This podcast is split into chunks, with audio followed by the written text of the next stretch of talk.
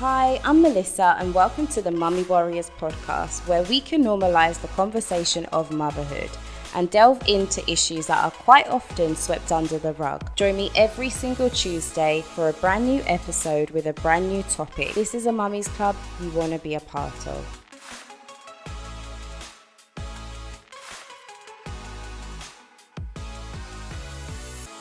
Hi, and welcome back to the Mummy Warriors podcast. I'm your host, Melissa, and today I'm joined by Susan, who is a mum of two and the author of the book Postpartum Me A Fickle Woman's Spiral into Postpartum Depression and Anxiety and How She Found Her Way Out of It, sort of. Susan, welcome to the Mummy Warriors podcast. It's a pleasure having you here today. Thank you so much for having me. Thank you. So, just to start it off, I want you to tell our listeners a little bit about yourself and who you are. My name is Suzanne. I live here in uh, Scottsdale, Arizona. I'm originally from St. Louis. Uh, I was an actor, a pretty heavy activist, was Miss Arab USA.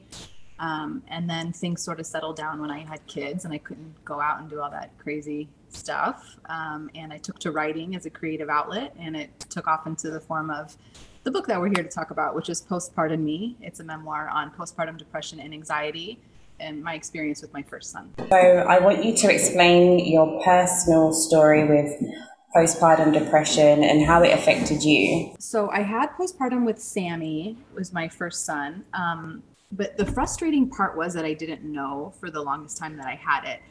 Like you, you I had heard of the phrase, but it didn't enter my psyche during that time so it wasn't i wasn't wandering around going like oh what's wrong with me? Something's wrong. I just i had a really bad reaction to becoming a mom. Oh. and because i had never been a mom before i had nothing to compare it to. So my assumption was that oh well this must be what it's like to be a mom. Never did it occur to me that i was struggling with some sort of mental health issue. So i my mom it sucked being a mom. And i was like oh this must just be what it is. This is what it's like to be a mom. Okay got it.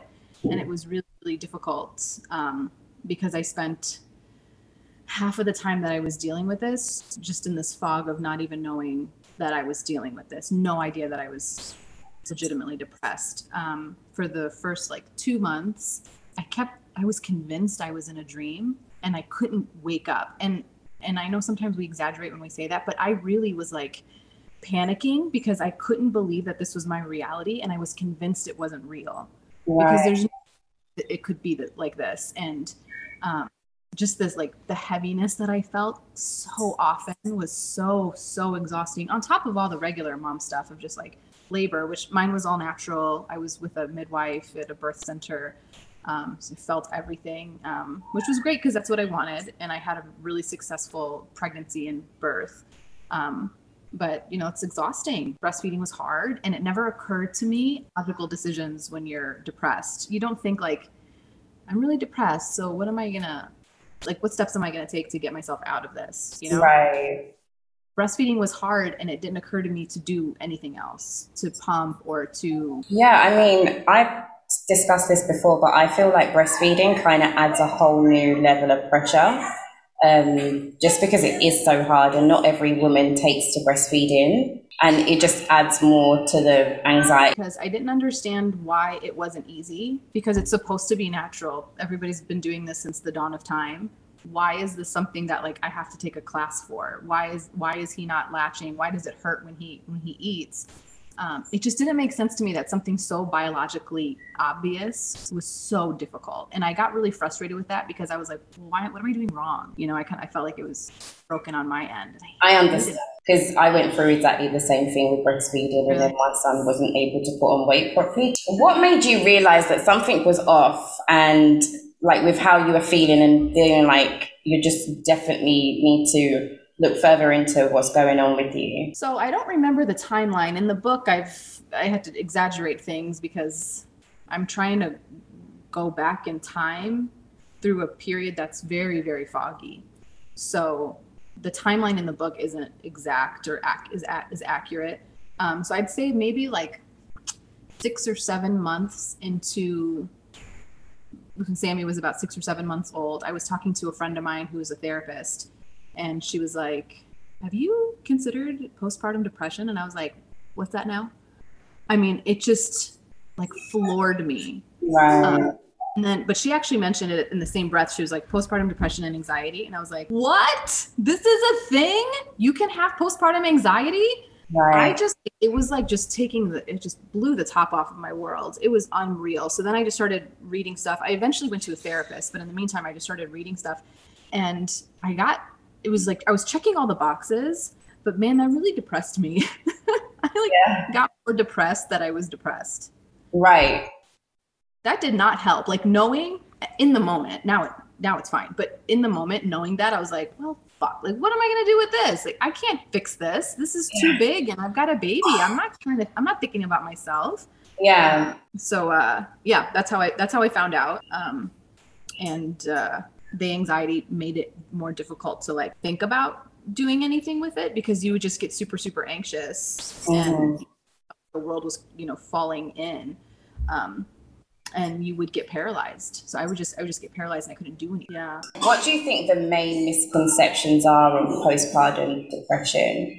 for, for me i think that we go about it backwards i think that we like expect moms to be okay. And then we're like oh but if you're not there's resources here. And i think we should do it the opposite way. I think we should Yes. just expect that the moms are going to have a really hard time and already expect to catch them. And then if they don't need that net and they're doing well that's great.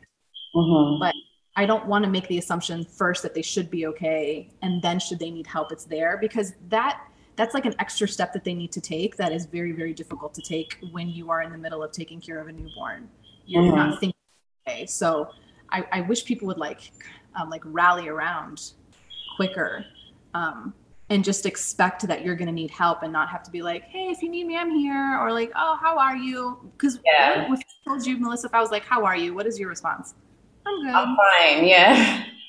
I know Yeah. you're not and you just had a baby. Of course you're not fine.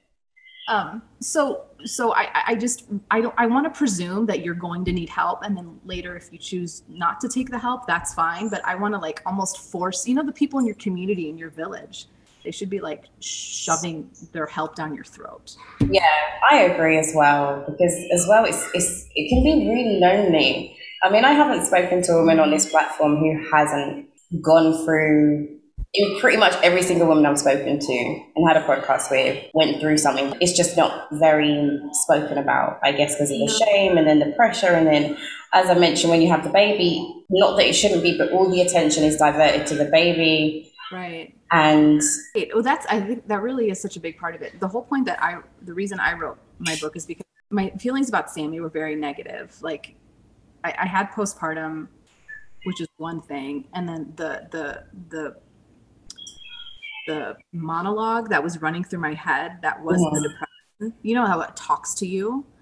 It would talk to me, and it would tell me that he had ruined my life. So as I right, told you, actor and I was an activist and I was like out there just doing so many fun things and I had such a fun life and I really loved the person that I was and then I wasn't that person anymore and he was the reason right, was what my head was telling me you know and and so for me I had a lot of a lot of negative feelings towards my son and you're not allowed to say that. Mhm. and no one would admit that. And I was I can't be the only person who thinks that. Come on. Um, and it really bothered me that people felt uncomfortable like you know opening up about that particular aspect of postpartum like the Right. feeling of your child. Um, and i just wanted that to be okay to talk about. And I'm, I'm happy that you, you have spoken about that because obviously there's a lot of women that don't speak about that part. I have felt that before. Like, so I'm glad that you put that into paper so other people can see that there's if there's no cruel intent. It's just honesty. This is like be honest with our feelings, you know? so I, I tried to be as honest as possible so i wrote it in the form of journal entries um, that are really um, it moves real the, the, the pace of the book moves very fast it's a very quick read um, and they're short chapters um, and it's done on purpose because i know who my audience is. And i'm like you don't have time to read. You're very tired. That's five chapters you'll move on with your life.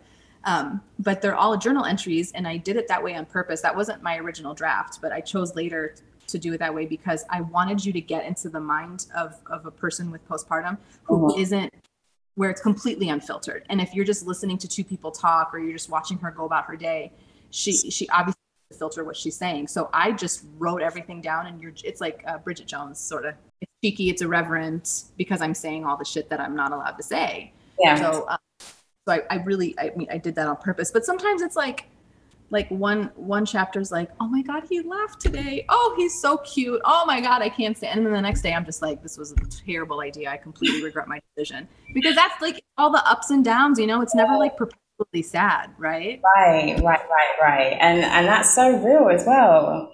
Pointing that out, it's so real because with everything, with anything in life, it's not all day, every day, or consistent. So I know that you obviously touched on the book, but I want to know what inspired you to put your experiences into your book. So after I had kids, I kept trying to still act um, and it was very difficult. Uh, it's mostly it's film work, film and commercials, and um, I couldn't do film anymore because film is usually like late night shoots or overnight shoots or really long hours, and it just was too hard. And it's all indie films here in um, in Arizona, um, so there's not a lot of like it's not like it's union where you're like, oh, I have to stop at six o'clock. Like, it just doesn't work that yeah. way. So we really late hours uh, which was fine because I was, you know, doing my living my best life, as it were. My husband and I, and we were just making movies and kicking ass, and it was so much fun, and I loved it.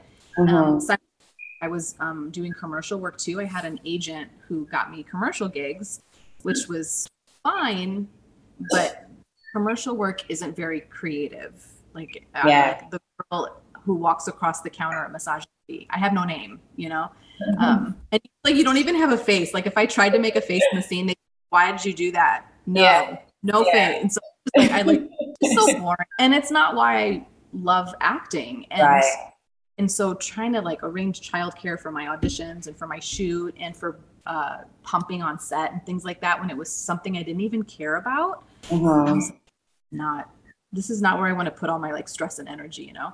Um, so I stopped acting. It was really hard for me to write that email to my agent saying like, look, I can't do this anymore. And she was like, I've been waiting for this. Like I've, yeah. I knew this was happening.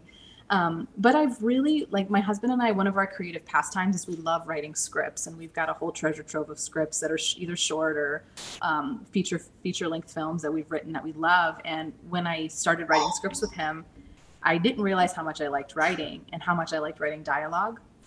So um, when uh, when I stopped acting, I think I just needed some sort of creative outlet for myself. So I started writing just for fun, or like anytime I ever need to work something out, I'll write the whole story out. So if I had like a problem with you, sometimes I'll just write the story or I'll rewrite it and I'll change what happened. you know, like, oh, our fight ended well. Okay. Really don't talk anymore, but it's okay because I rewrote it. So it's fine. Mm-hmm. Um, so uh, I did that, and then I I was like coming out of my postpartum at the time, and I was sort of like just starting to see things more clearly, and I'm like, man, people are not talking about this in the way that I need people to talk about it for me. So I thought, like, why don't I take some of that creative desire that I have and put it towards talking to other moms about this? Yeah, and since you've written your book, have you mm, connected with other mums who felt the same way that you have or sort of validated your feelings? Yeah, there's so many women who are like, oh, if you just like took out your name and put mine in, same story. Yeah. Um, so it's it's I talk to dads too. Like I've been on podcasts with men who are fathers and husbands, and they're like, oh my gosh, I literally feel like I'm talking to my wife right now. I'm like, yeah, yeah I'm giving you insight into your wife's head. so it's been really cool to see how come i mean that was what i wanted. I wanted people to just be like oh me too. Not that i want people to be depressed but just people who are depressed i want you to come out and be like look you're not i'm not offering medical advice. I'm not a professional or medical anything. I just i kind of just want to hold your hand and be like look i get it. I get it. yeah and also there's there's a way out on the other side as well. It's not going to be like that forever. Um, yeah. especially as kids get older i find it's a lot more easier in terms of having time for yourself. It is. It, there's always challenges as they grow. You kind of discover new things, um, but the autonomy that you get, that they get, and then you get, mm-hmm. um, just changes everything. Like right now, they're downstairs doing, and I'm upstairs, and I'm like, leave me alone for one hour, and I can do that, and I can't believe I can do that. Mm-hmm. Yeah. yeah, as they get older, they get more independent, and they kind of do their own thing, and you can have your time for yourself. It's just when they're first born, they up to they're about maybe a year and a half to they just need you all the time. So she's obviously a breastfeeding as well. What is the one thing that you want women to take away from the book? I I want I want it to be okay that you're not okay. Mm-hmm. And I don't want you to feel bad that you're not okay. And I don't want you feel like you're this goddess who just has to be like perfect and floating on a cloud and everything's fine. Um, because you are a goddess, but you you might not be okay, and that's okay. And I think it's really, really hard to ask for help. I think it's really hard to say, I'm lonely. Mm-hmm. And I think we need to be better advocates for ourselves. Yeah, I definitely agree as well. And the fact of, again, as I said earlier, that we're speaking about it and sharing our experiences just to kind of normalize it because obviously women are going to be having babies forever and ever. They're going to need some sort of, you know, something to to to relate to. Right. That was the problem is i didn't know. Like mm-hmm. people say being a mother is hard but that's wildly generic. And it's you don't they say that without tapping into the feelings of you know what exactly happens. And so i was very ill prepared very i went to classes so i knew how to push out the baby sort of. But nobody told us what to do when we took the baby home and that was just or like nobody explained these ups and downs to me. Nobody warned me about postpartum. Mm-hmm. that's why it wasn't head when my friend brought it up to me you know? I was like wait what? What's that? You know yeah. It like it just never occurred to me um, because they're not like checking up on us as, yeah. as much. It just surprises me that with when you hear like some of the high profile cases of some of the really crazy things that moms have done mm-hmm. i'm like hello like how are you not making sure we're all okay all the yeah. time yeah, it's the truth because as well, I've had someone on a podcast who again went through something similar when they had their first baby, and she said that like all she was doing was crying and crying and crying and crying and crying. No one sort of checked up on her. It was all about the baby, and we sort of both agreed that when you have like a baby, the first thing they sort of drum in your head is, oh, they could have cot death or SIDS. So then you start worrying about that, not realizing that you've got your own sort of thing going on. And what she mentioned was you have all these hormones um, building up the pregnancy. And then when you have the baby and the baby comes out, you've got all more hormones that are just left running rampant. And yeah, it leads a lot of vulnerable situations and leaves mothers to newborn babies very vulnerable too, you know? there were times where my husband, and I didn't know this at the time, but he would stay home and he'd work from home and he would he would lie. He'd be like oh i just have a light day so you know i'm just going to work in the office here. Um, but he was actually keeping an eye on me because he was really really concerned. Mm-hmm. he didn't know what was going on. This is before we knew um, but he was just like she's acting like he was legitimately concerned for me and for what i'm baby but he was he couldn't say that out loud because there's no way I would have received that information. Yeah, yeah, of course, no. Tell our listeners exactly where they can find you and where they can find the book. So I'm pretty active on. Oh, I just started TikTok, which I do not love, by the way. I do to figure it out. I don't like it. Um, so I'm pretty active on on uh, Instagram at Susie T Muslim, and um, my book is on Amazon. It's called Postpartum Me and the byline is a fickle woman's journey through postpartum depression and anxiety and how the hell she found her way out of it, sort of. Mm-hmm. Amazing. So, all of your details will be in the show notes. I want to say thank you so much for joining us today and being so open about your story and giving us some insight to your book. And yeah, it's been a pleasure having you here. So, thank you so much again for taking the time out. Thank you so much. It's so nice talking to you. Thank you. Thank you for listening in to this week's episode. Feel free to leave a comment, like, and share this episode. If you want a chance to be a guest on the show, all you have to do is send me a DM on my Instagram, which is at the Mummy Warriors. See you next week.